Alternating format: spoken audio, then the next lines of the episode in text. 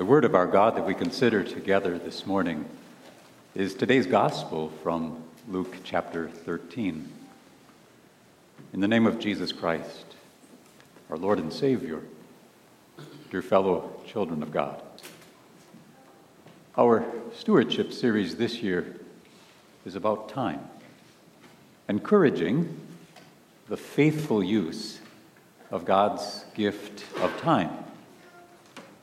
But before I talk about that this morning, I'd like to briefly talk about what we maybe more normally think of when we hear the word stewardship the use of our money,